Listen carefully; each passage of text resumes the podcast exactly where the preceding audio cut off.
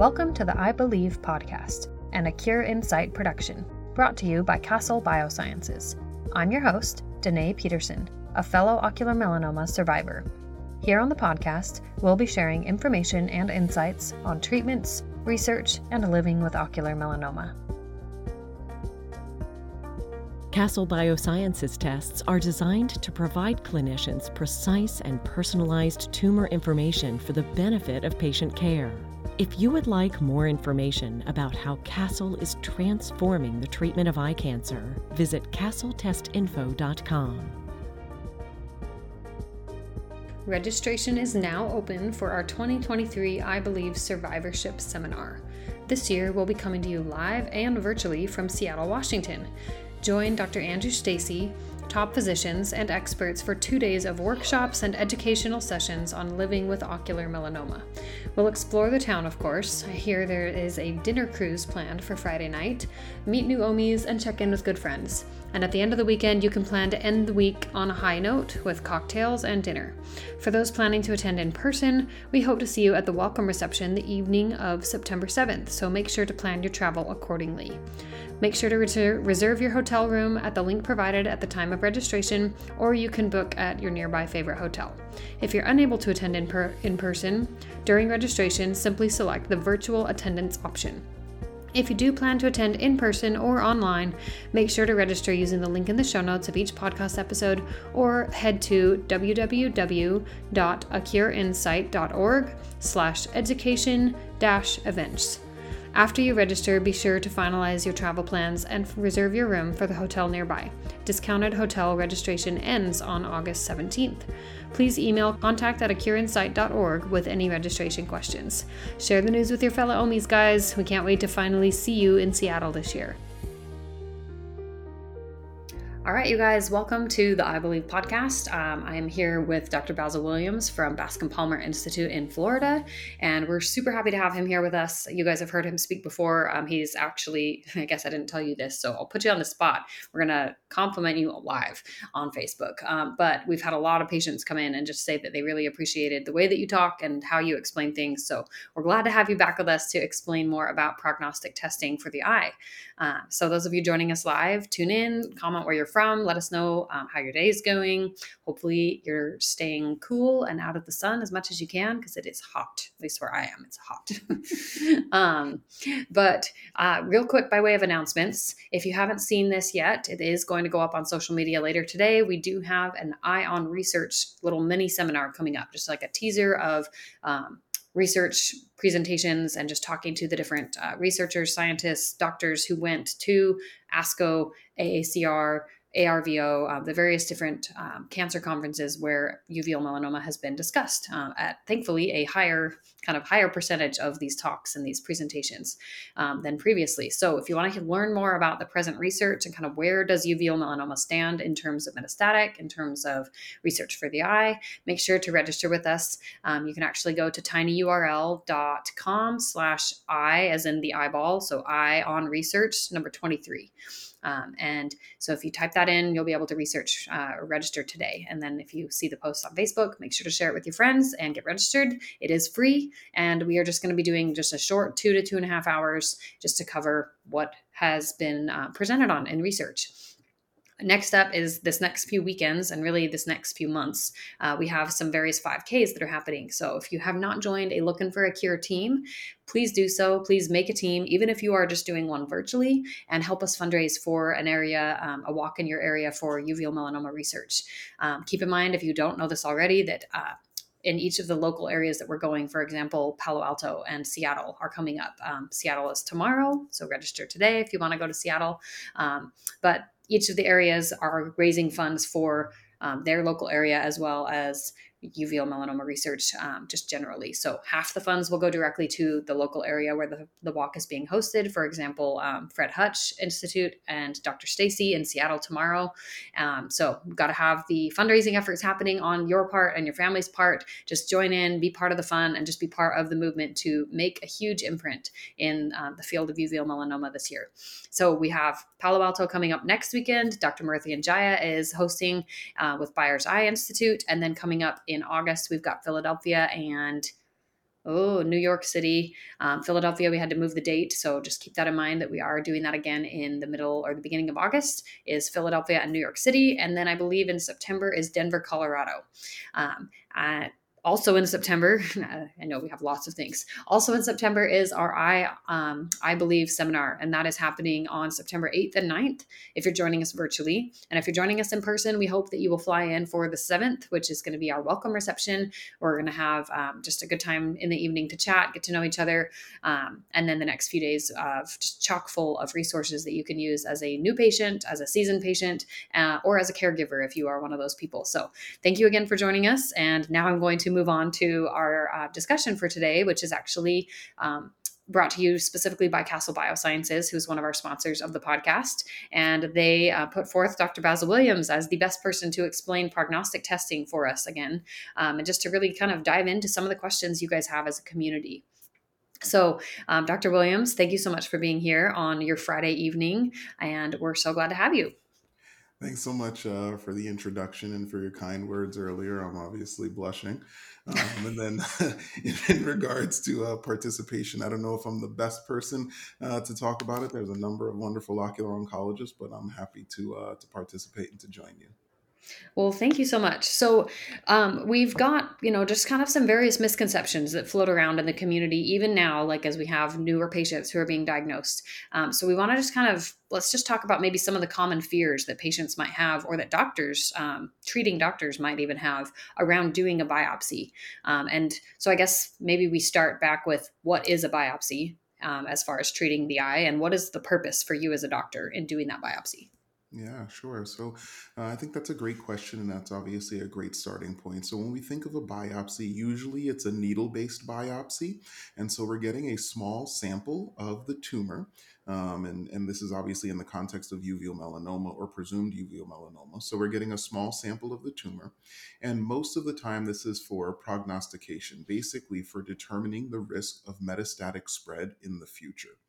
We also know that sometimes we can use this for um, diagnostic confirmation, basically meaning to confirm that this is a uveal melanoma by looking at the cells in pathology. But for the most part, it is a clinical diagnosis. And so we usually use the biopsy to determine risk of spread down the road. Okay, so you talked about a fine needle biopsy. Um, so before we, well, I guess let's talk about the mechanisms of like what does that mean? Um, because a lot of um, a lot of the patient community have been told by doctors or um, just throughout various different times you know we hear it floating around in the cancer community that like oh don't get a biopsy it's going to make your cancer spread. Can you talk to us about like how does this biopsy physically work? And what are the risks and what are kind of the the safe features safety features i guess that are kind of a part of the process yeah, sure, absolutely. So when we think about a fine needle, we're really talking about a very, very small gauge needle, um, sometimes 25, 27, or even 30 gauge, depending on uh, which provider is performing the biopsy. So, depending on the location of the tumor, uh, the biopsy approach can be different. So, if the tumor is closer to the front part of the eye, then sometimes you will go through the wall of the eye directly into the tumor. Um, and that gives a pretty good sample. If the tumor is closer to the back part of the eye, then it's hard to rotate the eye around to get the needle to go directly through the wall of the eye into the tumor. I know I get asked all the time from patients if we remove their eye during the biopsy and things like that. And thankfully, we don't do anything like that. We just kind of rotate the eye as needed. But if the tumor is in the back part of the eye, um, then we have a needle go kind of from the side and it goes through the vitreous cavity, the, through the gel in the middle, and then into the tumor from the inside. And so this is actually quite effective in terms of yielding uh, results for prognostication or, or the understanding the risk of spread in the future higher than 95% in most cases, but that does depend a little bit on the size of the tumor. So, the thicker the tumor, the more likely you are to get positive results. Obviously, the pros of this um, is basically to stratify your risk. So, basically, to determine what chances you have of spread for the future, number one. Number two, to determine how often uh, your body should be checked for metastasis as a result. And number three, to kind of give some guidance a little bit about how you should approach things. And I think patients can find that helpful from an emotional standpoint, um, depending on uh, which uh, stage or which class of tumor um, is diagnosed on the results of the biopsy. From the uh, risks or potential complications of the biopsy, it is theoretically possible to have spread of the tumor, but that is so, so rare. When this technique is done appropriately, it's much, much less than 1%. And actually, if you look at all the reported literature, there are very few cases, and you're thinking, you know, these are thousands of biopsies that are done per year. Um, and so the risk is exceedingly low. The most common risk that we see probably is bleeding into the eye from the biopsy. But even with this bleeding, the vast majority of the time, the blood goes away on its own. And so it doesn't require another treatment, procedure, or surgery um, to clear up the bleeding in most situations.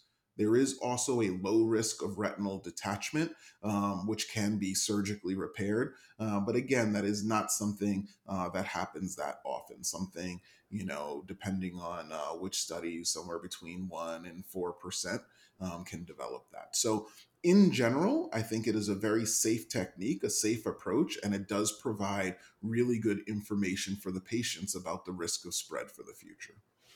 Yeah, and that was actually something I, I asked in a, a, Facebook group today. I just asked, you know, what are some of the things that you wish as a patient you had known about the biopsy ahead of time, um, and you know maybe things that you were misinformed about, or things that that were not told to you, or did you know did you not have a biopsy for any reason, um, and just some of the people. Some of the people commented. Um, well, one of the person's uh, people. I can't. I can't use the right verbs today. Um, nouns See, it's a problem. Um, the most important thing is that it's not just for idle curiosity. So, like, it really is very clinically um, sound data, and it's data that Dr. Harbour and the COOG, it was the COOG One study is where this came from, the Castle test. That is correct. Um, yeah, so historically, like, it has been around for over ten years now, and um, obviously 10 years ago the testing was maybe not quite as accurate accurate or it didn't exist in the same way but having that information now takes you from your doctor has to because well I, I guess what i have heard from patients that were diagnosed 15 20 years ago is that you got this diagnosis and you were told like get your affairs in order whether your tumor was one millimeter thick or 10 millimeters thick. Like it didn't matter the thickness. Um, everybody just treated it with the most caution possible. And so that you know, in turn meant that everybody's patient had the most stressful situation as far as the emotions of this go as possible. Um, now, we do know just from the data that roughly 50% of the people diagnosed each year are going to be in that class two category. So before we kind of talk about those percentages, do you want to just walk us through the classes of like what are what are the classes, at least in the Castle um, DecisionDx uveal melanoma or Decision DX uveal melanoma test? Um, yeah, exactly. So I think the main two categories we have are class one versus class two tumors. And class one probably makes up about two thirds of the tumors that we see. And, you know, with the original COOG study that you mentioned, um, this had about 450, 460 patients in it, and it was evaluated prospectively. And so basically, what it showed was that class one tumors had a low likelihood of spread to other parts of the body, whereas class two had a much higher risk of spread to other parts of the body. We then looked uh, with further follow up at the class 1 lesions, and we saw that there were some class 1 tumors that did end up spreading over time, obviously, a much lower percentage than the class 2. And so we tried to kind of help determine which class 1 lesions would be more likely to spread. And so uh, for a while, initially, they were divided into class 1A and class 1B, with class 1B presumably being more likely to spread than class 1A. And I think we are currently evaluating over 2,000 patients with the COOG 2, COOG standing for Collaborative Ocular Oncology Group. Um, over 2,000 patients looking not only at the classes, not only at uh, some of the tumor characteristics in terms of the largest basal diameter and thickness, but also looking at PRAME, um, another marker which we can discuss in a little bit, to kind of help differentiate which tumors are most aggressive and how we can get the most accurate information for our patients about what these test results mean.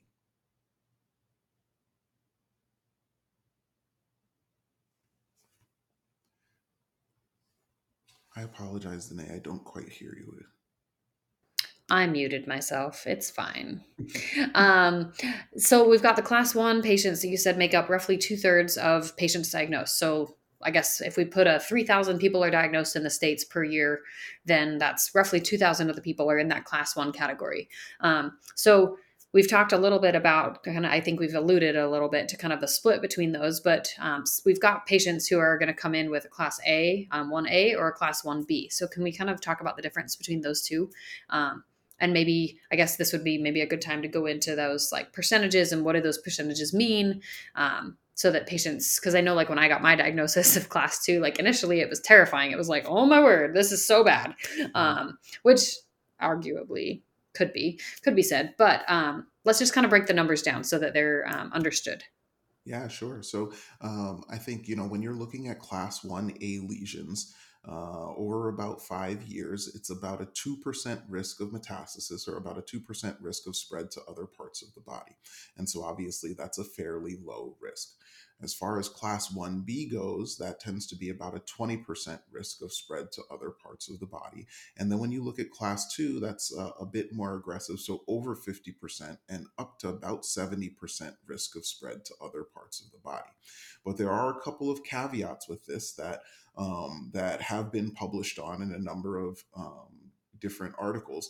And I think one is looking at the largest basal diameter. So basically, if you have um, a very, very small class two tumor, even though the numbers say overall there might be a 70% risk of spread, the actual risk is likely much lower.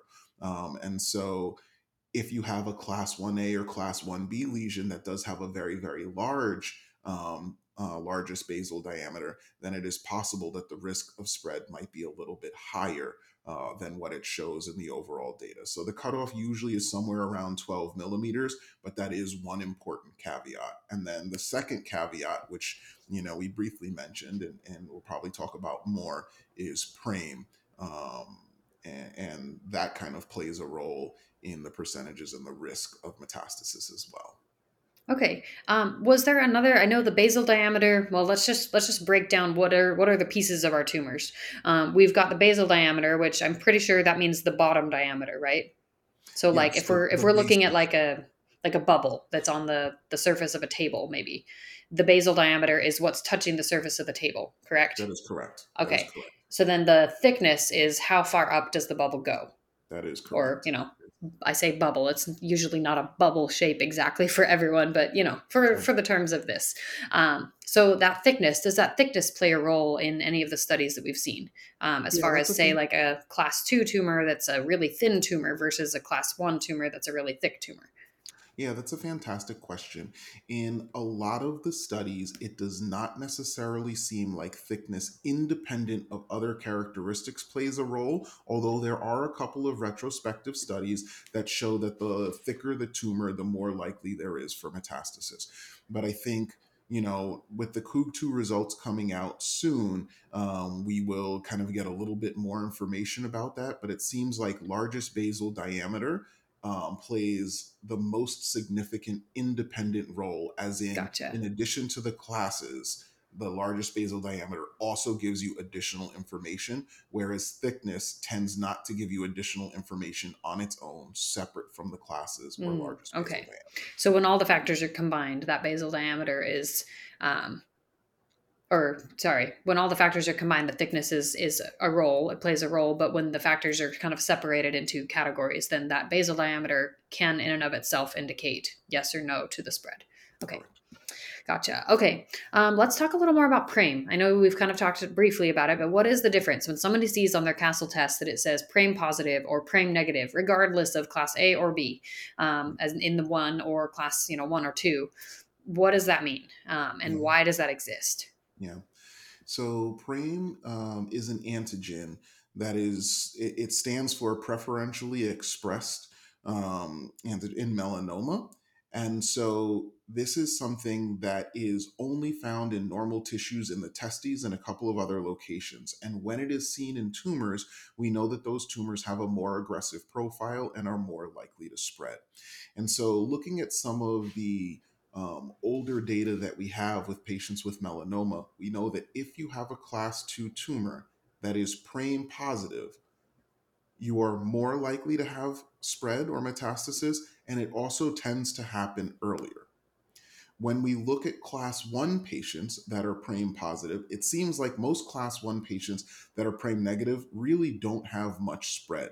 And that's almost regardless of class 1A or class 1B. But once you have class 1 tumor that is PRAME positive, you are more likely to have metastasis. And if we compare the class 1 PRAME positive versus the class 2 um, PRAME positive, you know, there is a little bit of a difference in those patients. Um, the class ones tend to be a little bit younger. They have a less likelihood of tumors going to the liver, and the spread seems to be delayed compared to the class two patients. So, PRAME gives us a lot of information and really helps us understand in more detail if you have class one, A, B, or class two tumors, what the risk of spread is. Okay. So, one of the pushbacks that we get to the biopsy from various different doctors or even from patients themselves, and often from insurance, unfortunately, is that having the physical biopsy of the eye tumor done does not end um, it does not typically yield any kind of care for your eye right? Because we're looking at prognostic testing we're looking at the possibility of metastatic spread and by definition metastatic means outside of the primary tumor location which means not in the eye. So as an eye doctor why is this why is this important information for you to have to give to your patient? Yeah, I think, you know, the most important reason for us is that even though we're eye doctors, we are thinking about this as oncologists. And our goal is to take the best care of the patient overall, not just their eye.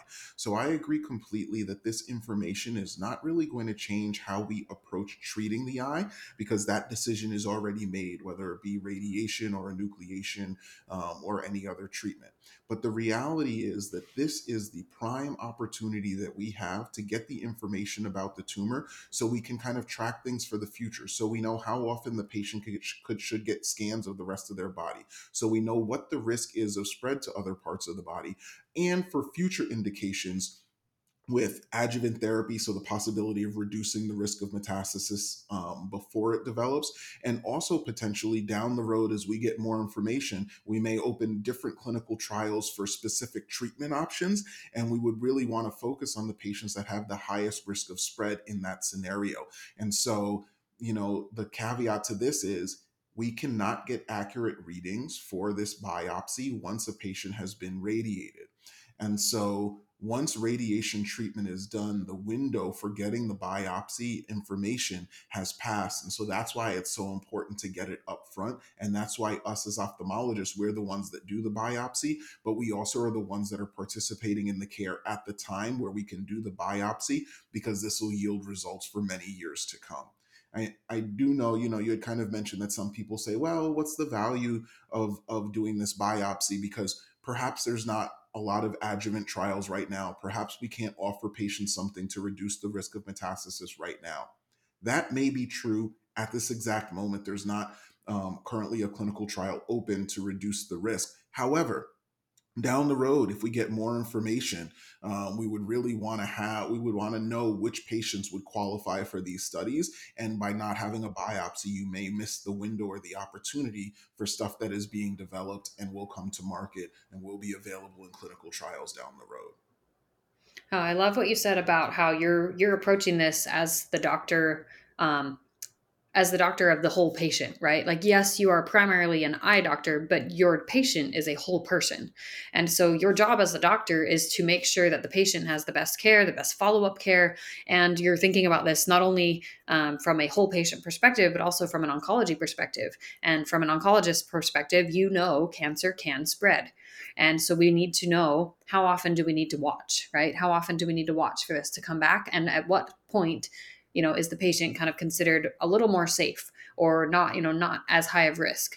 Um, so speaking as you know an ophthalmologist an ocular oncologist someone who does this test treats the eye um, what is what does this look like for you or what what would be maybe the ideal situation right? For a patient who say is a class two they get that that biopsy result and you're looking to make sure that they have informed follow-up care and um, are you primarily the doctor who covers those scans and makes sure that those happen or do you send those patients when possible to a medical oncologist?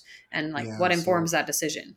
Exactly so that's another fantastic question and i think anyone who in my clinic has a high risk of metastasis, whether it be a class two, PRAME positive or negative, or a class one PRAME positive lesion, especially if it has large um, basal dimensions, I work very closely with our medical oncologists at the University of Miami and the Sylvester Cancer Center, and we basically refer them right away.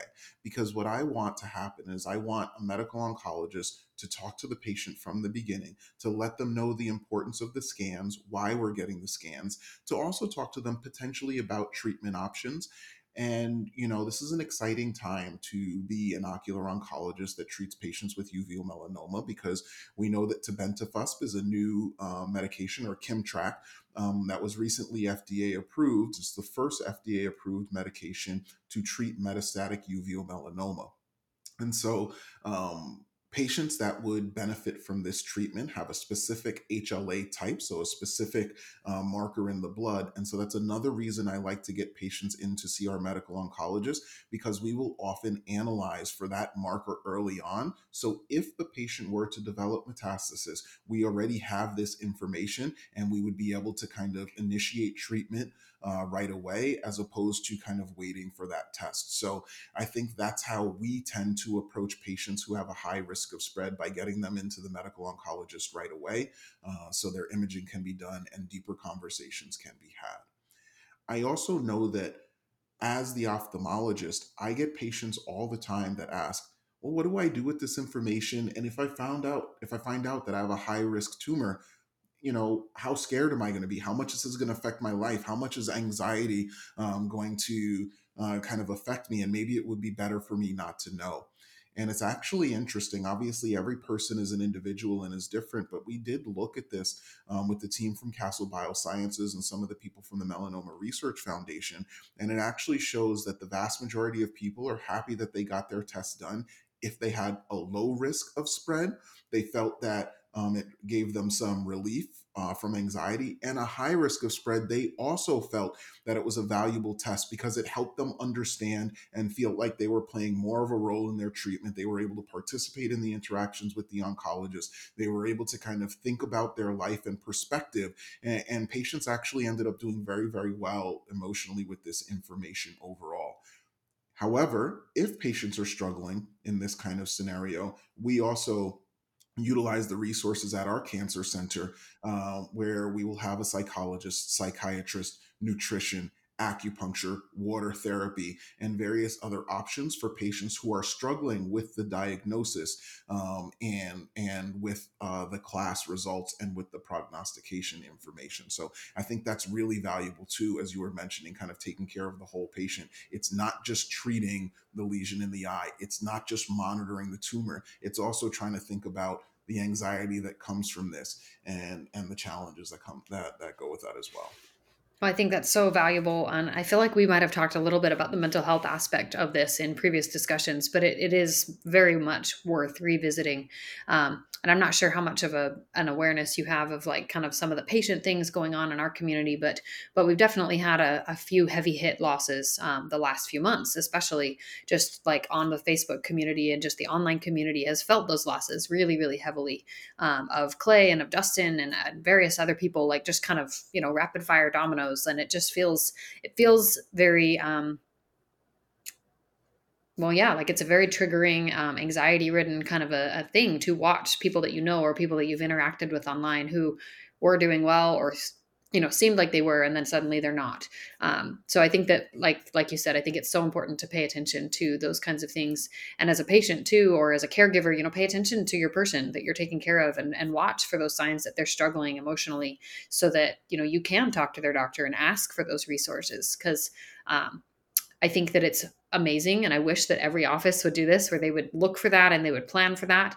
Um, and I think, honestly, I, I, feel like it probably should just be a general assumption in cancer that if you have a cancer diagnosis, you're probably going to struggle emotionally and mentally on some capacity, and you need to have that available support made known to you. Um, so I love that you guys make that accessible and you make that a priority.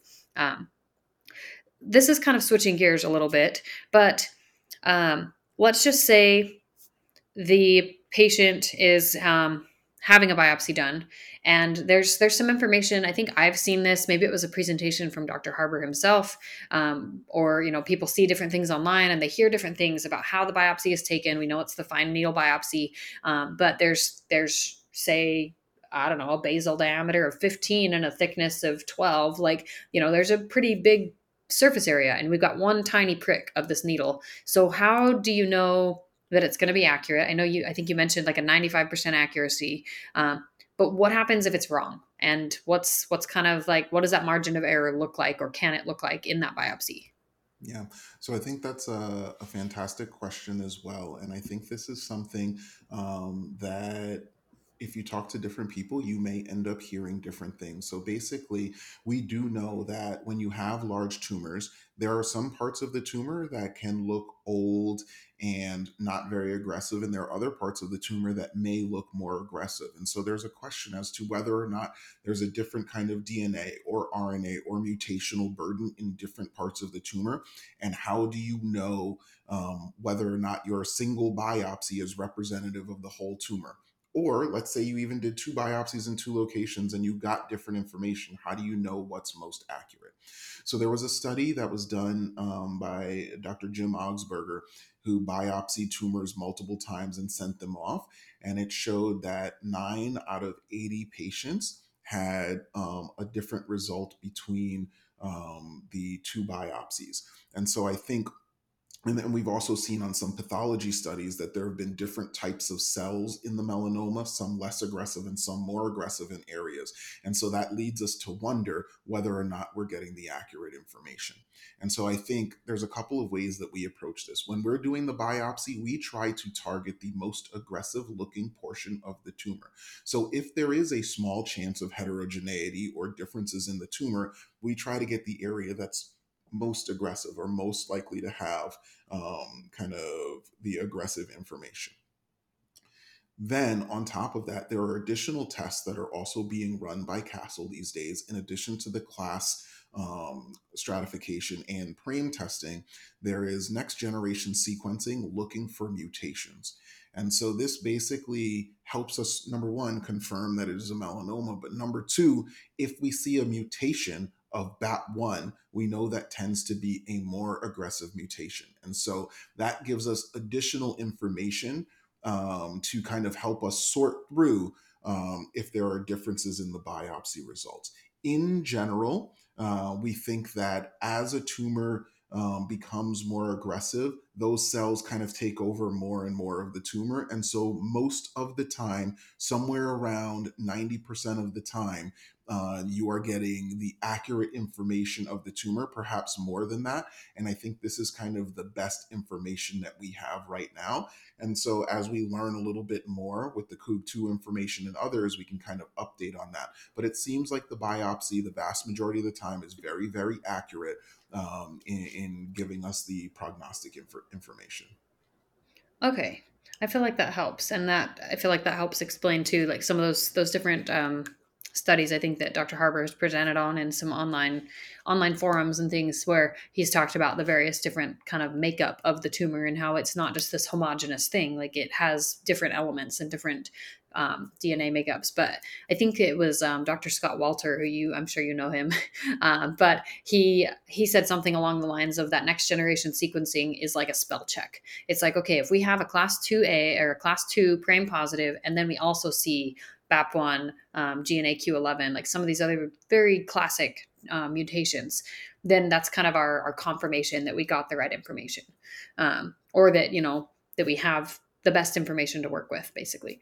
Um, obviously, the preferenced or the preferential kind of circumstance here is that even if you have all those mutations, that you still end up not metastasizing. That'd be great, right? Like we all want that for every single one of the patients that gets a class two diagnosis. But for, the ones that it does spread, what's the value as you know as an oncologist from an oncologist perspective? What's the value of finding that metastasis early as a result of those scans happening every three months or every six months due to scan protocols? Um, what's the benefit to you as the doctor treating the patient? Yeah. So I think that's a also another really valuable point. I think uh, obviously we already mentioned that tebentafusp or Kimtrak is is currently available um, for treatment. So obviously that's one characteristic. but also depending on where disease has spread, there are a number of other treatment options that could be available. If you have a small single metastasis, sometimes surgery is an option to remove that lesion, and sometimes that can actually be curative. Sometimes there are liver directed therapies um, that can be done. And so the earlier you catch disease, the smaller the tumor is. There may be some benefit um, in, in some patients for that. And I think we will learn even more about this over time as we um, kind of get more information with tebentafusp and potentially other medications that seem to be doing pretty well in clinical trials right now also. Yeah, of course, for sure. Um, you mentioned the BAP1. So this was kind of a confusing point for me because I I have now like as most of I think you know this and most of the community know like I had metastatic spread to my liver um, that was treated surgically and obviously the biopsy was performed on whatever small pieces they could you know use. Um, but my eye, when I looked back at my Castle test for my eye, I didn't have that next generation sequencing. I don't think it was available at the time that I was diagnosed. I think it came out like six months after. And um, regardless, it didn't happen, even if it was available. And so some patients have, you know, class 1A or 2, um, let's just say class 2. Let's just use class 2 because that's a pretty, that's a pretty like blanket. You're going to have some mutations. Um, so class 2, PRAME positive, BAP1 mutation there's some people in the community who have kind of a, a predisposition due to the BAP1 um, to other cancers. So, what's the difference between the BAP1 and the eye and the BAP1 test that is part of a blood test that your oncologist, your medical oncologist, will do or can do to kind of evaluate your risk of other cancers? Yeah, for sure. So, uh, I want to address the first uh, comment you made um, about the next generation sequencing and availability. You are correct um, that this is a more recent test in terms of being offered with the rest of um, the Decision uh, DXUM um, biopsy information. However, for some patients, especially if they've been biopsied over the last few years, there may be some residual sample that's available where those next generation sequencing um, analyses can be run to look at the mutational burden. Um, and so that's something that may be worth discussing um, with your treating physician because that, that's something that could uh, potentially um, be helpful. Uh, separate from that, um, in terms of Sorry, can you remind me the second part of the question? So there are patients who have BAP1 mutations in their tumor, ah, yes. but who don't have a BAP1 mutation in their blood. Yeah. So, you know, a blood test from the medical oncologist. So I don't have the BAP1 mutation in my blood, but it is in my tumor. So that's that's um I guess to help kind of let's help make sure that I say it correctly and then you correct me. I understand it as the blood test is something that evaluates familial spread possibility and also your risk for other cancers. But the eye test that looks at, okay, the eye or even the liver cancer, like if you have a liver tumor or a lung cancer um, that shows up, a lung metastasis, that that that BAP1 is kind of the that's the way to confirm it's uveal melanoma. Um, so so yeah, I think that's a that's a great point and a really good distinction. So if you have a BAP1 mutation in the tumor itself, that indicates that you're more likely to have spread um, to other parts of the body. I agree with you on that. If you, but but the tumor is localized. The BAP1 mutation is localized just to the tumor. If you have a BAP1 mutation elsewhere in your body, that is a familial form uh, uh, of the mutation, and that is seen in about five percent of people who have uveal melanoma usually it's people that have a family history of various types of cancer. So, um, skin melanoma, uveal melanoma, um, renal cell carcinoma, um, and different types of lung cancer as well, especially mesothelioma. And so, if there's a person that has a family history of, I not only ask if people have had melanoma or these cancers, but I also ask if anyone in the family has had an eye removed because sometimes people don't know that history, but having an eye removed can be an indication of a melanoma in the family if a patient is very young. So we know that most people that are diagnosed with this are in their 50s, 60s, or 70s, but there are people that are younger um, that can have this condition. And so if people are younger, um, then I would also consider um, testing for BAP1 uh, because it tends to be something because the person doesn't fit what we normally see. And so you test for BAP1 not only to um, think about their risk of passing it on to their children and kind of giving counseling to the family members, but also to make sure that we're surveilling the rest of the body for those other types of cancers which can pop up as well. So you did an excellent job describing the the difference. Okay. No, I feel like that was just a good distinction. And that was something that has come up as far as prognostic testing. Like, well, what does this information mean? Um, so thank you for explaining that. Um, I think just to close, I have two other points that I wanted to make or that I want us to kind of cover. And one of them is just can we reiterate what, uh, as far as you understand right now, what is the cost to the patients for this test? Um, specifically, we know for the Castle test. So let's just talk in terms of the Castle test, because um, a lot of times that can be a factor for patients that they're uninsured or they don't have good insurance, or even their insurance comes back and says, no, we won't cover this test. Um, what has been your experience for patients who that happens to? Yeah, so um, the first thing that happens is Castle will always charge the insurance um, for this test. And if the insurance does not authorize uh, approval, then the physician works with Castle to write a letter of appeal, and then Castle will automatically appeal the ruling. And that kind of goes back and forth. And I know this is really important because during this time, patients are getting information about the bill, which can be somewhat expensive. And without knowing that this is going on in the background, patients can be concerned, sometimes freak out about the expense and the cost.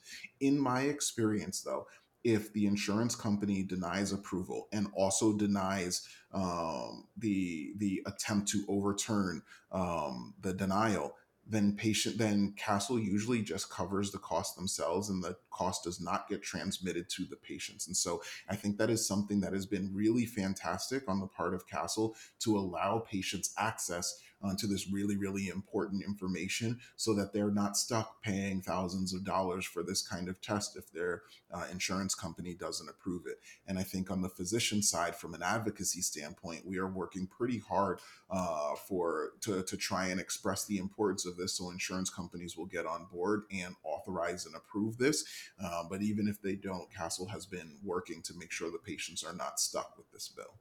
No, I think that's so important. Um, that can be so relieving to hear because I, I mean, I remember having that experience of seeing it come in the mail and not knowing what was happening behind the scenes, and I was so alarmed. I was like, "Oh my gosh, what is this?" Um, so, thank you for explaining that. I feel like hopefully that will, hopefully that will alleviate um, concerns for anyone.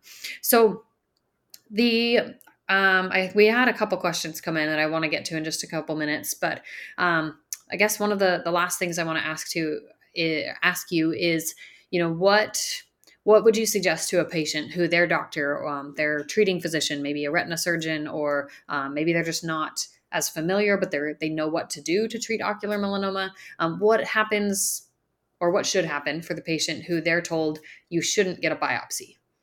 Um, what are maybe the reasons that, as a doctor, you would say this is a good reason, or that you would say, get a second opinion? Yeah. So the vast majority of patients that I see, uh, I would recommend a biopsy. If there is a very, very small lesion, so if the lesion is less than two millimeters, let's say, especially if it's in a sensitive area for vision. So if it's in the macula and it's very, very small, uh, a physician might say, we can do a biopsy, but number one, the yield is going to be lower. So the chances of us getting enough helpful information from that biopsy may be lower. And by doing the needle biopsy, because it's near the center part of your vision, it may affect your vision. I think that is something that is a reasonable consideration for avoiding a biopsy. There are some people still that'll say, well, this biopsy um, result is not going to change what we do for your eye and potentially won't change what we do for the rest of your body because we can look at the size of it or the thickness and say we should get you scanned this often. I think as we now have availability for um, treatments for metastatic uveal melanoma and uh, with the science changing so rapidly, I think that it is definitely worthwhile to have the biopsy so we can have this information for the future. So, honestly, outside of really challenging technical situations of the lesion being quite small or being in a quite sensitive area for the vision, I, I think a biopsy is really warranted in most scenarios as long as the patient is on board with it. Okay, I feel like that's a good a good way to explain it.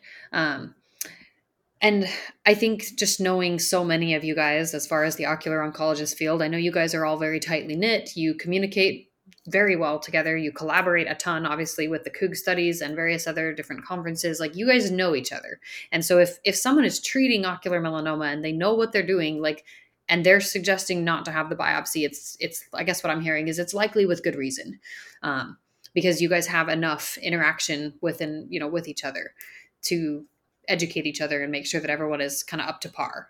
One one point that I would make is you know, it depends on where you're getting treated. There are going to be people with different opinions. The mm. vast majority of us think that biopsy is appropriate.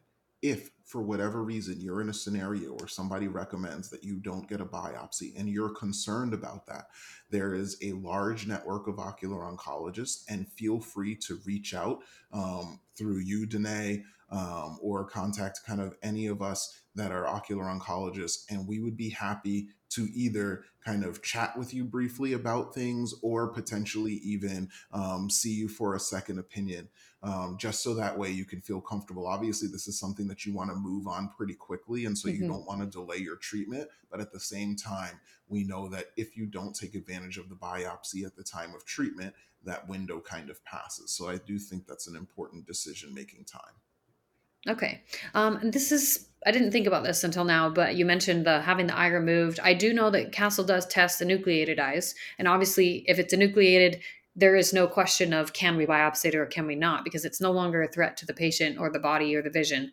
Um, but do you happen to know is there um, is it only Castle that biopsy samples can be sent to, or are there other centers that do like a full scale like slice pieces of the eye to look at everything under a microscope? Um, because I know I was a little confused. My eye went to UCLA first before it went to Castle, and I was like, "What?" yeah.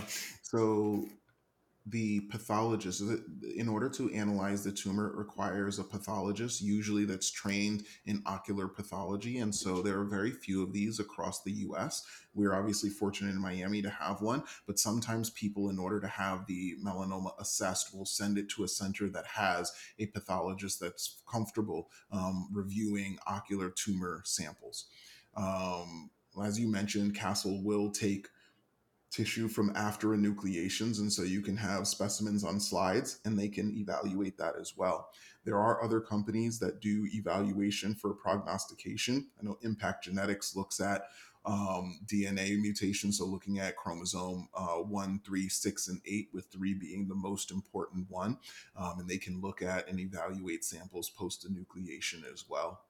Okay, that's good information for sure because I know some people do end up with a nucleation for one reason or another. Um, okay, so on to our final questions and then we will wrap up. So, one of the questions is Do we have a test yet? Or do you hope as an ocular oncologist that there will be one soon to be able to like tell you know are, are we predisposed or maybe you know for our generations below us for those of us diagnosed younger are there tests in the works or hopeful for diagnosing um, the predisposition to ocular melanoma to begin with? Uh, so yes, there is um, for the familial type of uh, melanoma. There's definitely a blood test, and you can also get a saliva test. Um, there's a number of companies that do that, and they can actually mail the kit to you. You can mail it back and get the results. And so, um, you know, we do offer that to many of our patients if it's outside of the familial scenario in terms of a patient um, that has you know no family history and no eye issues we don't have something available right now and i think it'll be a little challenging for us to determine who's most likely to get uveal melanoma without any of those other um, mm-hmm. predisposing factors so if you're the first generation diagnosed person in your family would that then merit your you know your your immediate children or you know grandchildren if you have grandchildren like then having any kind of a familial test done? Um, or do you think that that's not necessary so unless there's a, a multiple time of it happening in a family? Yeah i think if you're a more typical patient with uveal melanoma if you're in your mid 60s, if you have light colored hair, light colored eyes, have freckles, you're more likely to be someone that develops uveal melanoma. And if you have no family history, then I think it's reasonable to not uh, pursue testing. However, if you're younger or less likely to have uh, melanoma for other reasons, or you're just really concerned and you want to make sure that this is not a risk for family members. I think the best thing to do initially is to have yourself tested first. And if you're negative, then you don't need to pursue anything for any mm. of your additional family members. Um, and if it does come back positive, then it then will be worth a conversation with other family. So the tests that can be done that you know for, I guess basically saying you know obviously it doesn't help us other than to know do we need to have our family tested? But if i were to do that test um, like uh, do you have a list of a couple you know a couple of those names of companies that you would list off that people could bring to their doctor if they wanted to have that test done um, yeah, so I think My Retina Tracker does it, Invitae does it, um, and I think there are a number of other ones that are smaller companies that do it as well. Those two I know well because they do a lot of genetic testing for other retinal conditions. Okay. Um, and so those are the ones that I use most frequently. But there are Okay. a number of other tests. All right. Well, I just feel like that's a good that's a good starting place for if people do want to have that. And is that a test that an ocular oncologist orders, or is that one that a medical oncologist can order? Uh, both can order it. In fact, Okay. um, I have my team uh, send the kits out to patients' houses if they want this testing done, or if they have, uh, you know, if they're quite a young patient, et cetera. So um, I do order it for some of my patients as well. Okay. And then the last question is do we have um, any kind of a test or, you know, various tests that are successful in um, diagnosing the circulating tumors, like tumor cells? Uh, I think it's the circulating tumor DNA or circulating tumor cells. Um, are there blood tests that are conclusive or, you know, consistent, I guess is the better word, in diagnosing that? Yeah, so this is a question basically about liquid biopsy. So determining if we're able to assess um, cells from the tumor that have broken off the tumor and they could be circulating either in the eye, in the anterior chamber, um, or in the blood. And so I think this is actually the early days of liquid biopsy for uveal melanoma. And I know a couple of centers are investigating this and have shown that you can get some circulating tumor DNA um, in the blood, especially immediately after radiation. There's been some information in the vitreous, and I think, you know, there are places that are looking in the anterior chamber as well. As of right now, based on uveal melanoma itself, the fact that it's in the choroid, less likely to go to the vitreous and other areas, I think, you know, we still don't have enough information to say definitively that this testing should be um, done. But I think over the next few years, we are going to really learn a lot more about this. So this is one of those areas that we're developing uh, a lot of information on. So kind of stay tuned. Okay, well, I think that's a good place for us to end for the day. Is generally, you know, we've got a lot to work with. Um, the biopsy is important and it's important information and valuable to you. So if you can get it, great. If you didn't get it, move forward and use the information you can get moving forward. Um, and just stay tuned for the results of the COOG 2 study as well as our ION research um, and anything else that comes in the next few years. So thank you again for being here with us, Dr. Williams. No, always a pleasure being with you. Thanks so much for having me again. I appreciate it. All right, we'll see you guys next time. Thank you so much for joining us today on the Eye Believe podcast, brought to you by Castle Biosciences. Please be sure to subscribe, and if you're so inclined, send this episode over to friends, family, and share on your social media to help spread awareness around OM. If you have a moment, leave us a brief review or consider making a donation to the links in the show notes to keep our podcast going. Feel free to follow us on Facebook, Instagram, or Twitter at A Cure in Sight. We'll see you next time on the Eye Believe podcast.